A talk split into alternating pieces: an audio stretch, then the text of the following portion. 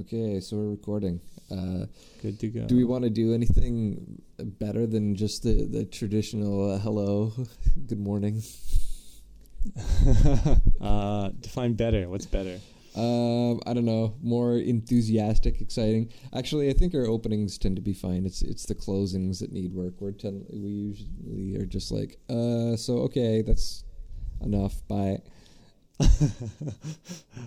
I'm I've been cool with that. I don't know. Okay, That's we'll just we'll just leave it as it is. Then, in fact, I'm gonna use this as our opening. all right. Well, that works. All right. right. Uh, this is your cool opening you wanted. Yeah, yeah. It was uh, on this exciting episode. Uh, so how's it going? Uh, it's going. What is it? The 29th of January. Um, yeah, things are okay. Yeah. Uh, uh, lots of fun little baby milestones happening. So that's that's cool in my uh, Oh, yeah? personal life. Yeah. Uh, just she our daughter's starting to uh, string multiple words together, making Oh, little phrases. Yeah. Um, we're uh, we're doing the dual language thing, so she's uh, very obviously getting it. Like um, she knows how to say like sit down in both languages. So when she's talking to uh, my wife, she says it in her language. She's talking to me, she says it in my language. Oh, that's pretty cool. regardless of what, yeah, of what language she's talked to in, she gets it. So uh, I, I'm I'm wondering. I, I don't know if that's like.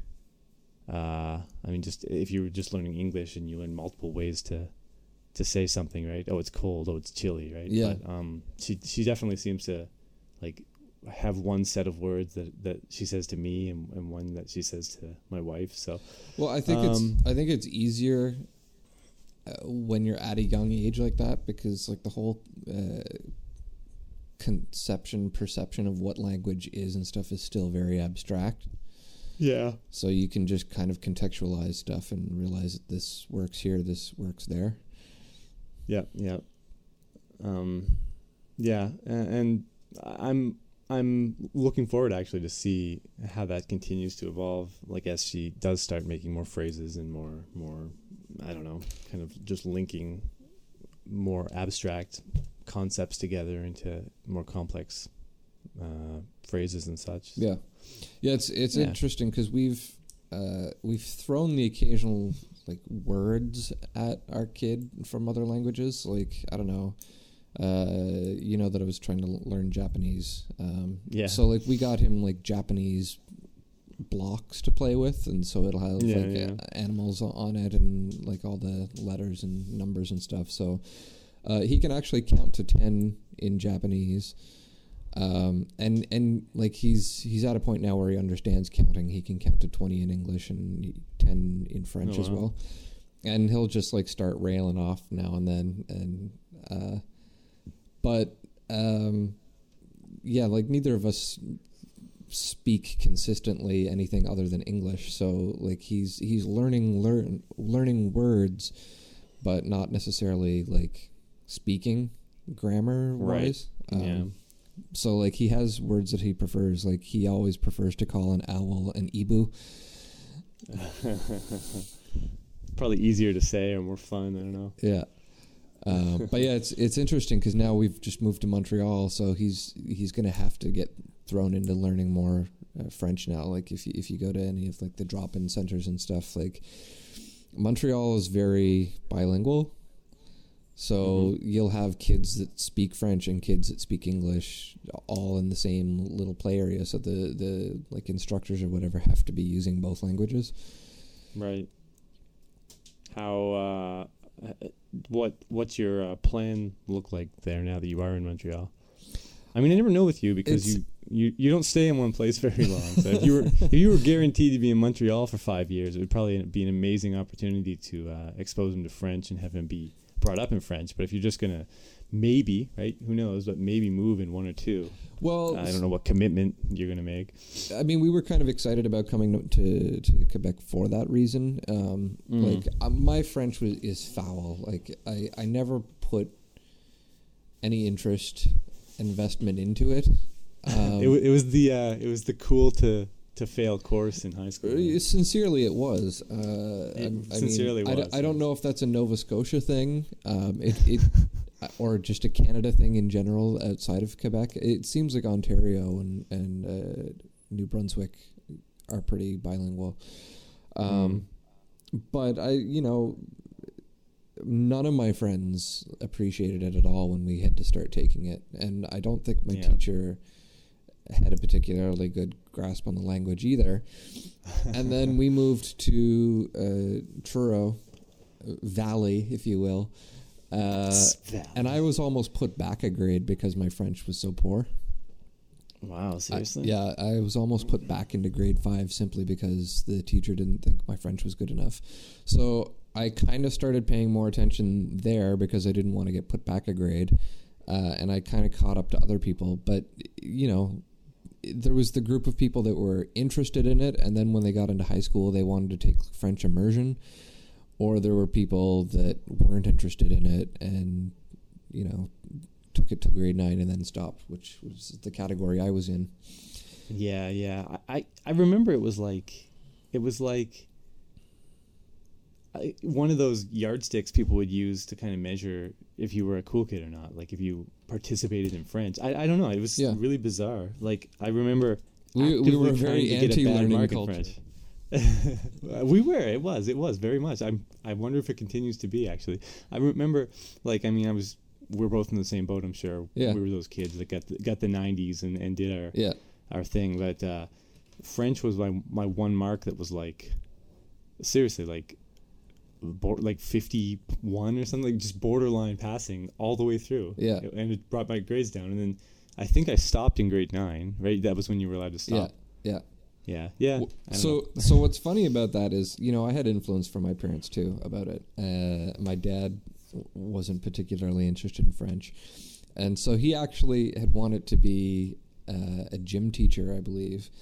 And the thing that kept him from going to school for that was that he had failed French class, and so he actually retook the French class, trying to get his grades up, and he did worse the second year so so he he never uh, uh, nurtured my French interest either. Um, right. But yeah, it's uh, so I just had no interest in it whatsoever. And now that I'm an Mm. adult, I've worked in visual effects and I've had the opportunity to kind of move around. And I've worked f- with people from France, and I've I found it kind of embarrassing that I haven't been able to have a conversation because everyone's perception is that Canadians are bilingual, Mm-hmm. uh, which is not the case. So I found even even when you go to Western Canada and people found, find out you're from the East Coast, there's that idea Yeah. there that everyone over there speaks French. yeah, and uh, it's especially like now being in the states, it's especially worse that I'm from Eastern Canada. Yeah. Like, people either have no idea what that even is, or they assume that you speak French like all the time. So Yeah, yeah. So it's it's it's there's been a slight embarrassment now that I've worked with people from France, and I don't know. I feel like because I've lived in the UK and America and Australia, there's this rem- memory of me almost getting put back a grade, and so I feel like a we should be nurturing lads to enjoy languages because that's a big part of the world, and b if we were to live somewhere else for the first 10 years of his life or something and then come back like he has to know french mm. so we Yeah. feel we felt like even if we were to live in australia or something we would be trying to teach him french so that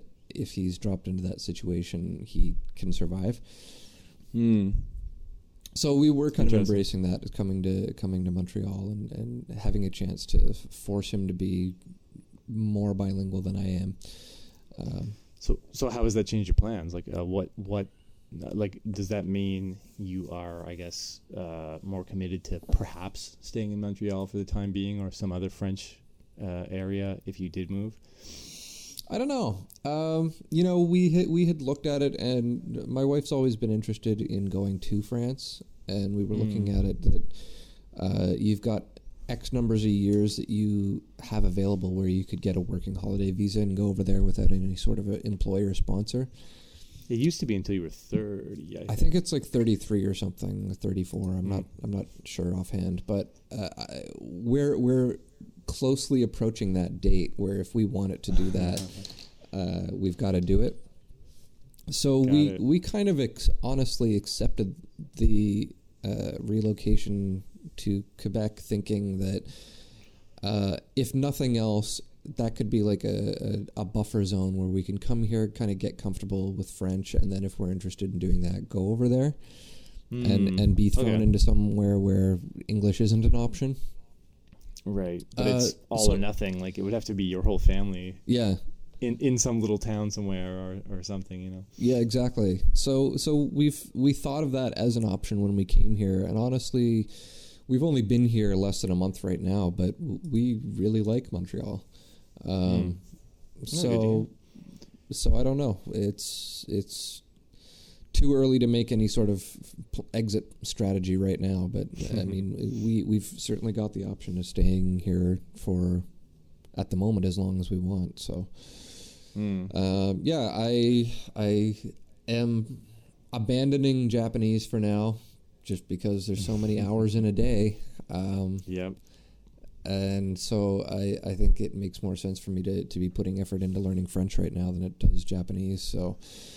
Um, it's Fair. it's it's disappointing to to give up on an interest that you have, but that's that's what it comes down to. There's only so many hours in a day, and Oh man. and I have, something like uh, Japanese takes years, right? Yeah. I have this constant thing where I'm like trying to make these schedules for myself, and it's just like there's just not enough awake time to do everything I want to do. Yeah, And and a lot of these things are kind of uh, similar to yourself, things I've started in a sense that I don't want to now just abandon. yeah, And it's uh, it, you know you either go with the the wide and shallow or uh, uh, deep dive into just a few, and it's it's really hard for me. I, I really just can't wait to retire and like have all this time to do all these things.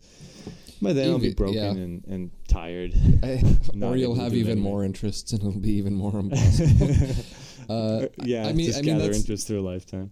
I mean, yeah, we I I've told you a few times how I have like this to do list that I'm constantly like trying to plan Mm. projects and whatnot into, and I was actually pretty pretty close on target last year. Like I I came up with a bunch of goals and I I was trying to work towards those, uh, and I I I was trying to be realistic about what can I do in the time that I've got in this year, and I think the only thing that I didn't do that I was planning on doing was a finishing writing a will, and b uh, playing Rocket Birds in Japanese. Though those were like the Th- those are- only two out of like everything I tried to accomplish last year that I just you know by the end of the year I just didn't have time to finish them. Right. Uh, well, I mean, that's so. Think of how you feel though. Like you're crossing things off a list. Yeah. Like where for me, it's more like just generic things. Yeah. Like get better at this or do that. Yeah. And it's a smaller list of say ten things, so Yeah. it just goes in circles. Not I- meaning to sit here and uh, gripe. But Yeah, well, I mean that's the thing is that by having this targeted to-do list, I'm I'm able to both feel happy that I accomplished a lot of things, but also feel more depressed and realistic about the goals that I have for the future, and like you know, getting them done just isn't realistic Yeah. uh, unless I drop things like Japanese off my to-do list. Right. Uh, Right, right. I can say for myself, uh, I did find Japanese to be an enormous commitment um, to get to a level where I wanted to be, mm, and now I, I, I don't know. I'm just done with languages. Like a, a, a while ago, mm, probably like four or five years ago now. I remember I was uh, I was considering a move to Montreal. mm, Um, of all places, it's weird to think now, but at the time I just became uh, quite crazy about learning French, and I was like, with the uh, there was like a a France I don't know group or something mm. um, in Vancouver, and I was b- part of that, and I was like studying every day, and it was really weird at the time. And I just remember like it just felt like like after having spent so much time learning Japanese to, to just be back at that low level with another language mm. as now as an older person um like i was i don't know 29 or whatever but you know i started the japanese quite early so Yeah. it just and I- just i don't know i just it was depressing to think it would be another however many years to get to a level that was where i was comfortable i, I don't know i just like you say so many hours in a day i just want to use that time to Yeah, do these other things So- so so- language is just such a time suck right So I do have a little bit of perspective on that, though. Um, and Sure. so A, um, you do have a slight foundation in French, so you're not starting completely from scratch. There, there, there, there is a foundation to build off of because we we got some in grade school, um, and that's simple things like knowing the difference between how to say you or I or a group of people or, or whatever. Obviously, you still have to learn every fucking gender of an, every inanimate object in the world. yeah. Uh, Um, brutal. um, but uh, secondary to that, at least if you were to go to Montreal, Mm. I haven't needed to speak French a single time that I've been here in the past month. Um, the How uh, how far have you ventured? Like, have you gone to Laval? Have you uh, gone to the more French areas? no, I, I haven't ventured very far out of ever out of Montreal itself yet at all. Um, but so most workplaces that you you or I would get hired at will speak English. Mm. almost everyone that's born here is raised bilingual. So if you go to a grocery store or a gas station or uh, anything like that, they're going to speak English as well as French. Right. Right. Um, so the only time so far that I've kind of needed it, um, I I parked my rental car at a friend's house overnight because I had to be at our apartment at seven in the morning for to get our internet hooked up. Hmm. And uh, so when I was trying to leave their uh, leave their house, my car got stuck in the ice, and so I, we we had like there was like a random person that was passing by that was like trying to help me get out uh, of the ice, and he didn't know any English, but we were still able to like talk to each other enough through like pantomime and stuff that we we were able to figure out what was going on and and communicate. Mm. So the and then my third point is just that uh, there's like I forget what organization did it, but there was like a study of like if you English is your first language, how many hours do you need to spend Right, to be fluent in Japanese or f- fluent in French or whatever? And like Yep. from English to Japanese or uh, like Chinese languages is like the biggest disparity in skills and the most Yeah. time investment involved. Yes, So- I have heard this. So I, yes. f- I forget exactly how many hours it was that they estimate you need to spend on average to study that and be fluent. But for French, I think it was only something like 400 hours, which isn't Yeah, um, that's not insignificant, but it's not insurmountable either. Yeah, agree. Uh, I mean, kind of two points. One of them is a, a bit of a bit redundant with another of yours, maybe. But um, I mean, if you've learned an Asian language Mm. and then you go back and look at, at French Yeah. compared to English, they're they're like the same language. Yeah. Which they, I mean, I look at say Spanish and French, and those to me, just looking at sentences written on like pamphlets and stuff, they look the same. Like, Yeah. they're so so similar. Versus English, which is uh, somewhat different than the two of them, but in the same family. You know, blah blah blah. So um, there's there's enough similarities though, to the point where I, when I was learning French, I was constantly surprised. Yeah. Like, of course, I can't think of an example. Of course, of Yeah, course. yeah. But there's there's like There's, there's, like a almost lot of idiomatic phrases in English that you can translate as is into French using the same words. Like that would never work into a completely unrelated Yeah, Asian yeah. language, right? It just doesn't work, right? Like say fall in love. yeah, Like in another language, you might you wouldn't necessarily say, you know, like fall down into love, whereas that kind of phrase just happens to be the same across this family of languages. yeah, yeah, And and the other thing I think is important is especially being in Canada, um, where you just have like French on written down on everything, right? There's, Yeah. like, French on your cereal boxes and stuff, which is always important to me because uh, I learned better when the language felt real. yeah, So if I'm like studying like Japanese in Truro, it's not around anywhere. Yeah. right? It, just, it feels like I'm I'm memorizing Klingon or something. It's not like something that feels real until it's I see it applied and I feel it. You know. Yeah. So French wouldn't you'd never have that problem doing French in Canada. yeah, yeah, and that's that's definitely been a hard thing for me because like I mean I can buy Japanese stuff off the internet, but there's no practical use for it in my life. Indeed. Well, French is increasingly so for myself as well, especially coming to the states where I lose that Yeah. that exposure that I just would naturally have gotten. yeah, And there's no French speakers around me that I'm aware of. Yeah. I'm sure you know. Yeah, Japanese there, is more relevant for you with a, a wife and kid and family. So Yeah. Uh, Yep. But yeah, so I mean, I I wouldn't if I were you, I wouldn't be afraid to continue looking at uh, Montreal at least as an option because, like I said, I've I, I have only been here a month, but I haven't required French at all. So Mm. even if that is a barrier of entry for you, it, it shouldn't be. It's not for me. I I know Kie is kind of Yeah, meh about it. it's more for her that it's a Yeah. barrier of entry.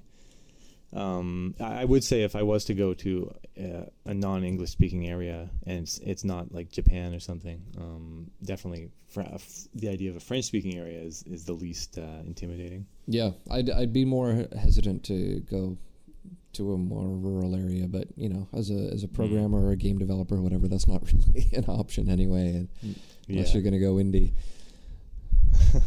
well, you at one point had talked to me about living in a like a some cabin in the woods of Yeah. France or something. Yeah, I couldn't tell if you were serious. It was quite a departure from previous things you've been saying, but I, I've learned to uh, The- so- adjust to your changing attitudes. so- Yeah, the thing is, is that I'm not uh, afraid to talk about whatever random thought is in my head, and Right. so those thoughts could be extremely unlikely to ever happen. But uh, I'm still willing to consider them as a possibility. Right. Um, but yeah, uh, I, I guess that goes back to what I was saying though about the, the working holiday visa, right? It's like if we were to do that, I would be interested in taking some time off and just working on a personal project. And if I'm not Mm. going to be earning an income, it makes sense to go somewhere that has an extremely low cost of living. Um, Yep. That's so, fair. so a rural area would make sense in that situation, and and it would be harder for me. But you know, if the only time you need to speak French is to go to a grocery store and say, "I would like an apple," uh, which you don't even need to say because you just pick up the item yourself and then bring it to the cashier, and you just say thanks or credit card or no bag. like, yeah. uh, if you know, if you're not having conversations with people, you don't need to be fluent in the language. Um, that would start to, uh, I think, get to you over time, though, wouldn't it? Or maybe you don't Uh, need it, especially if it's just a year. Yeah, I don't know. I'm introverted enough that I could get by in a short time frame with it. If if I were going somewhere for like the rest of my life, obviously I would need to be fluent in it. But if I'm going for a year to work on a personal project and not to be distracted by other stuff, maybe that would actually be better for me. Hmm. I don't know.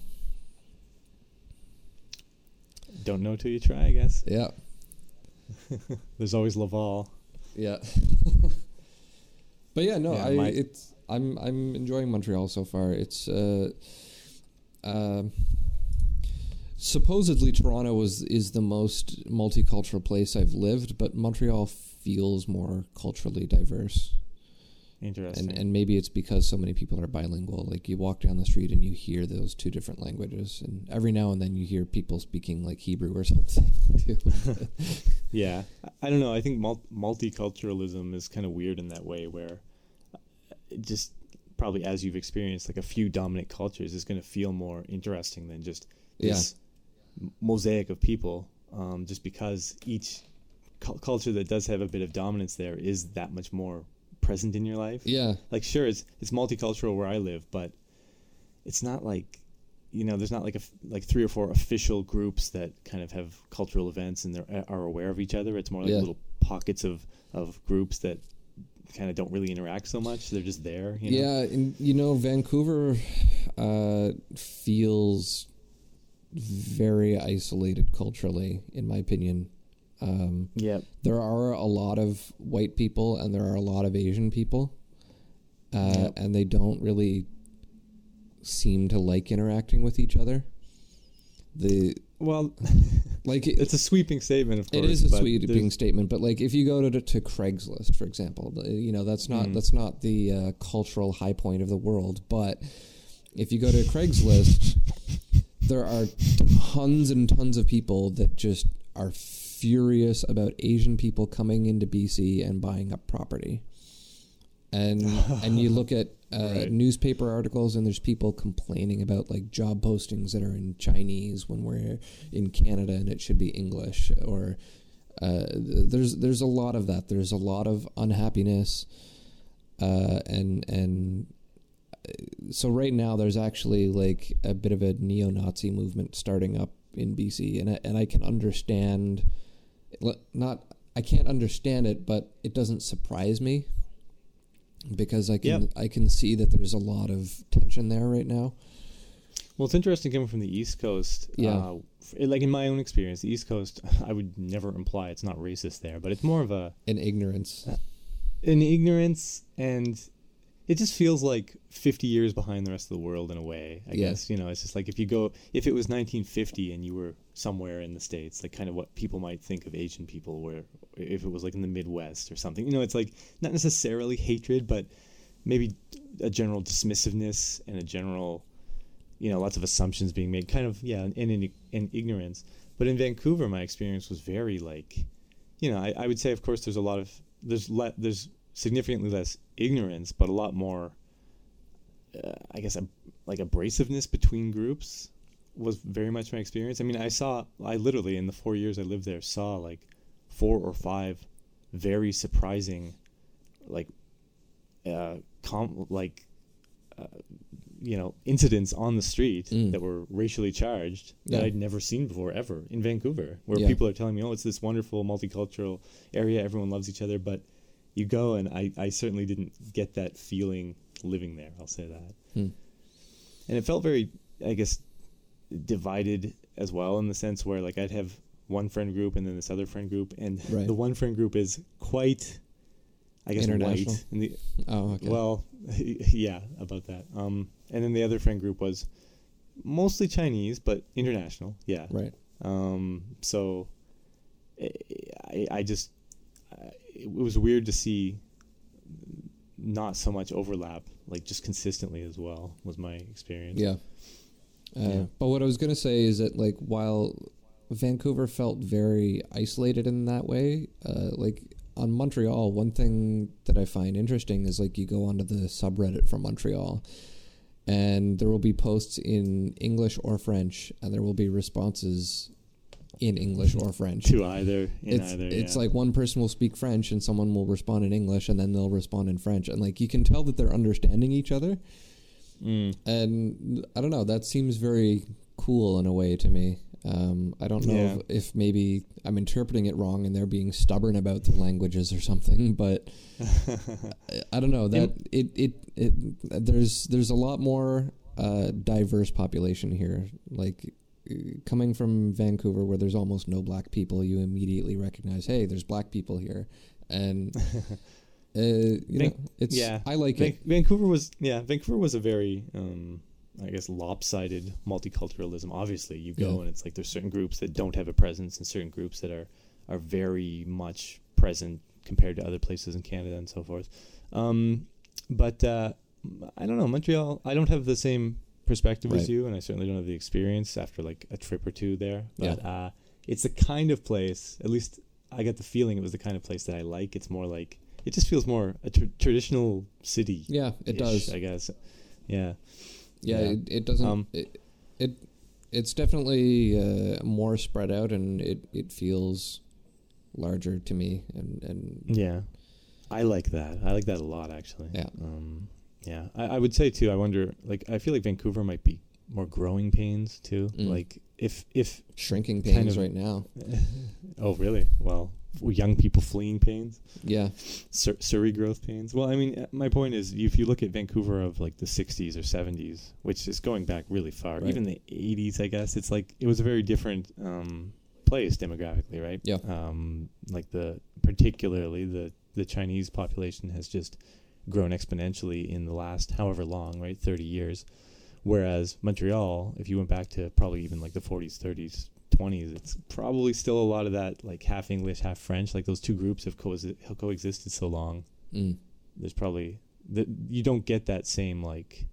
Well, I, I don't know, but you probably have at least have less of that like this new group is here and they're they're wrecking everything. Oh my god, kind of uh, backlash, if you will. yeah, Yeah, I don't know. yeah. It's Commenting on things I'm not a master of, not an expert of. So. Uh, yeah.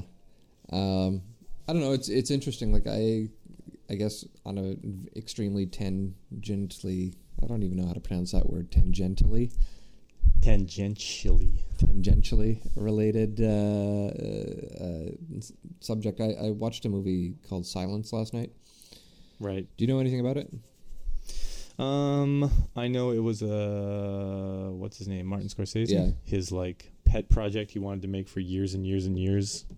Um. Oh, I, I didn't even know that much history about it. I knew it was him, and it it takes place in Japan. So, without having seen any trailers or anything, that was what made me go see. it. uh, I I I don't want to throw a negative spin on anything. Maybe you liked it, and that's great. I, I'm I'm kind of bummed out on constant movies about like small groups of white people going to other culture and having their adventure there, kind of themes. So well, I know. Uh, thi- I, I think the idea was to bum you out. I, I'm not I'm not Oh, 100 really? I'm Okay. not hundred percent sure. Um, I think you might enjoy the movie. Oh, As, really? as someone who's into cinema, I think you might enjoy it. Okay. I, I feel like I can't recommend it to the average person. okay. Um, and I'm I'm kind of conflicted myself as to what I thought about it. Interesting. Um, okay.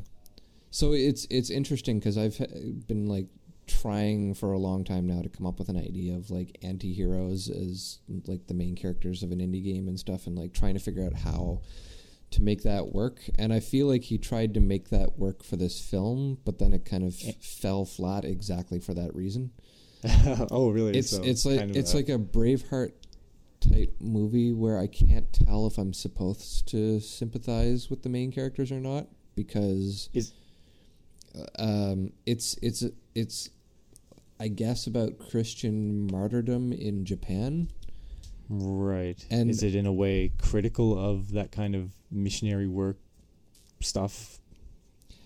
It doesn't I don't know. I feel like it's more of like this is what happened than trying to put a spin onto whether or not it was a good thing. Okay. Um, and so that's But, I mean, that's why I th- these- I feel like as an emotional film, it kind of falls flat, but it's still interesting to watch. Interesting. So is it uh, uh, like these anti-heroes that's the smaller Christian Yeah, it's that- yeah, it's yeah, okay. so it's a it's a tale of um, Christianism or Christianity being banned. In, Christianism? I, I don't I don't keep up on my lingos. Um, I so so they they're kind of the, the religion is banned. Uh, right. the, the official lang- uh, religion is Buddhism, and Christianity is banned, and it's like one important mentor guy was in Japan and he's disappeared, so his two proteges go looking for him, Right. and they just you know encounter what it's like to be a banned religion that they're trying to spread, and they kind of Prosecuted minority. yeah. Uh, so yeah, I, I like I said, I can't really tell if they're supposed to be viewed as heroes or not because maybe it's just the fact that I'm not Christian that I don't see them as being heroes. But maybe Sure. Christians would be like, "Oh man, they're doing such the right thing by being there." you know? In that tone of voice, even. Yeah, exactly. With those exact words. uh, well, having not seen the movie and having generally having a preference for not getting too deeply into uh, yeah, yeah. relig- religious slash political topics publicly. Um, not a lot I can say. Yeah. uh, other than that, it was. I mean, at the at the highest level, just when I did see that it was another story about you know Westerners in the, one of those weird cultures Yeah. was kind of a meh for me. So I don't know um, if uh, the movie's good. If there's other things that would draw it's me into it's it, it's got I, I mixed might give it a reviews. try, I but- think some of the cine- cinematography is good, so I feel like Hmm. since you enjoy film, you should give it a go on Netflix or something. cool, Um, cool. Isn't it like a three-hour movie though? Yeah, Yeah, uh, those can be hard. they, they can be to, hard. to like fit into my schedule. Yeah, which is why I'm not saying go to the theater. got it, got Uh, it. But yeah, you know, someday uh, or some week, give it a view. if, if your schedule allows it. Um, Yeah. it's it's it, it's interesting and it gives me stuff to think about. It, it wasn't just uh, you know like Last Samurai where a white person goes into the country and is the hero. right. Right. And I say that having enjoyed the Last Samurai. but you know that's not the type of story it is. Right, right. Um, yeah, it's like games for me. I mean, Yeah. I just have a list already. Yeah, yeah, yeah. It, it would be competing for many spots. Yeah. Anyway, there's a, there's Um, a, a 36 minute conversation on uh, not at all what we were intending. hey, it happens. Yeah. Uh, shall we touch on uh, some game-related things? yeah, sure. I, guess you've uh, just completed a move and have not had a lot of time to game. Yeah, I've guessing I've played zero video games the past week, uh, so that that's I guess why it's easier for me to get into a non-gaming conversation is my I just haven't touched them. Um, I Fair- mean, unless you can enough. unless you consider the the the almost finished version of what we're developing at work. I've been playing that at work, but I can't talk about that. Mm. Makes it a little hard to make it a topic, huh? Yeah. Um, well, it's it's really weird to uh, be having this conversation when last year it was going the other way the whole time. Yeah. Um, not a lot to say for me. Uh, obviously, more Final Fantasy Tactics. I will say, it's it's kind of I like I, I like the game, but it's it's monotonous. You know, I mean, Yeah. here I am having played it for a few weeks, and there's nothing to say really. It's more of the same. Um, yeah, it it doesn't. I remember that game always feeling like it wasn't really building up to anything. yeah, which is a big problem actually. Like I feel like the story just happens. You know what I mean? It's Yeah. like you're given all these missions, and it's very clear that some missions are story missions, and some missions are just you know here's some filler, and they feel very different. The filler missions are exactly that. They're easy. They're bland. You just go and do them. Then Yeah. it ends, and nothing. There's not. There's not much to even reflect on. And then the story missions actually have some challenge. I'd almost prefer all the missions or like every single fight I be in Mm. have that level of challenge and, and interest. But it's always like, having played it, you'll remember this, I think. But it's like you'll have a mission like somebody is is I don't know uh, ransacking the town, and I want you to be here at this time to stop them. And then you go, and it ends up that that group that was causing all these problems is somehow related to, you know, the, the kind of the I guess your main antagonist, and they did it for this reason and stuff. And it's like, hmm, every single time this is how the story is fed to me. It's like I'm I'm just kind of doing something.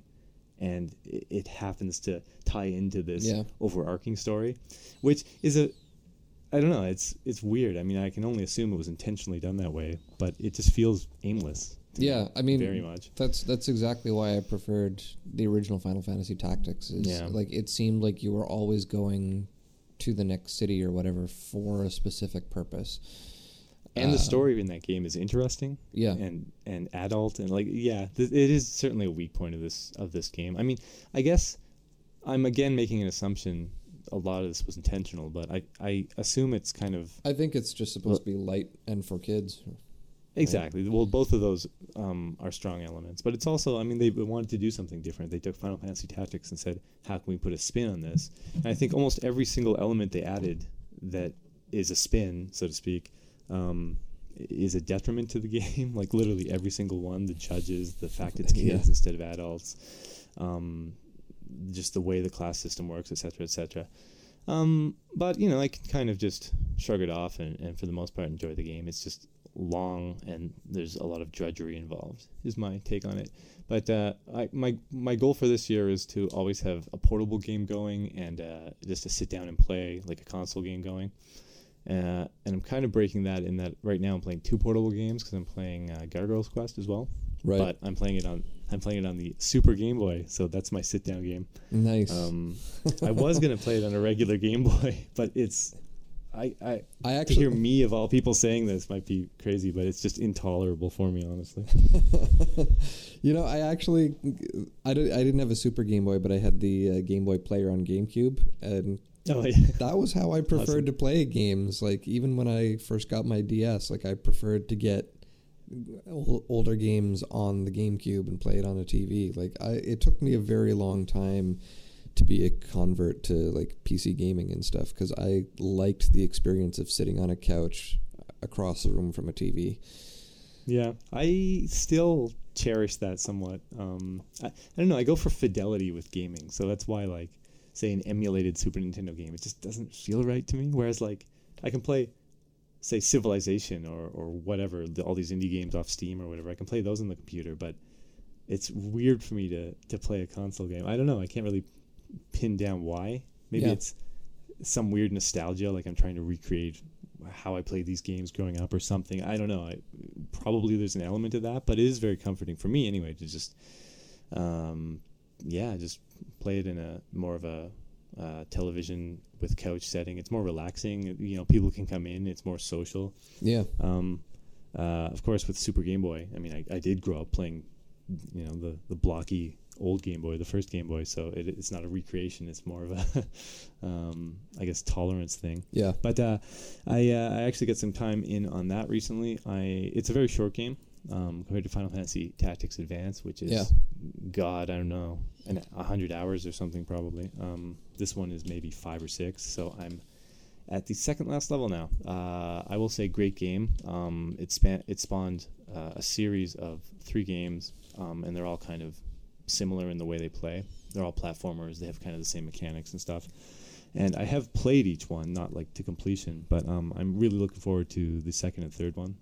Uh, I have to play everything in order, so that's why I'm playing the first one.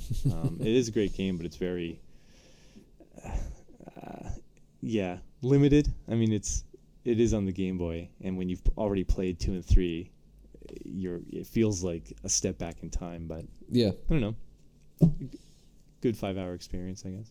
So, so just for uh, sake of explaining uh, Tactics Advanced, if you play just the story, it's estimated at 48 hours, and if you're a completionist, Wow. it's expected to be 128. Hmm.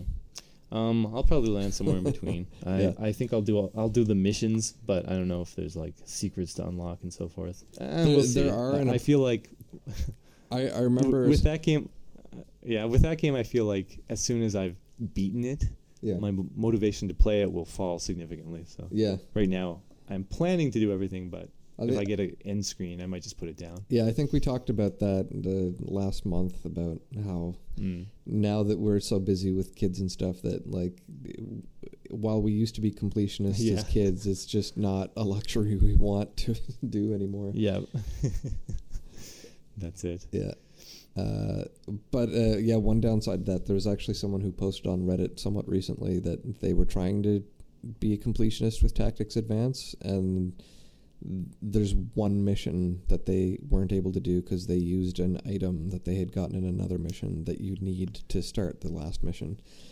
I've heard that actually. If you if you don't do things in the right sequence, Yeah. then that'll happen. You'll get stuck, unable to complete a mission. yeah Um, yeah, I would probably right then and there put the game down and play something else. yeah Yeah.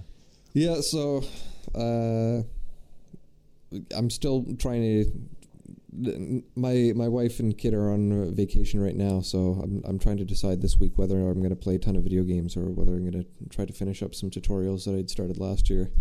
Uh, Mm. Probably some combination of the two. So I'll I'll probably play some more uh, Dragon Age Origins. Rock on, rock on. Well, uh, I don't think anything's going to change for me. I've been playing these two games. Oh, oh, oh! One bit of news that's great for me. Um, I've actually got Kie playing uh, uh, Link to the Past with me. Nice. Andrea didn't care for that. Yeah. Um, fair. Uh, it's of course one of my favorites from from times past. Yeah, mine Uh, too. I'm, yeah, I, I. It's been hard getting her to show any interest in games. So I mean, if this ends up being um, more of a chore for her, you know, it's unfortunate. But at least I'm, you know, it should be her kind of Yeah. uh, f- learning a bit about my hobby. So it's really it's her playing and me, I guess, mentoring. Yeah. Yeah.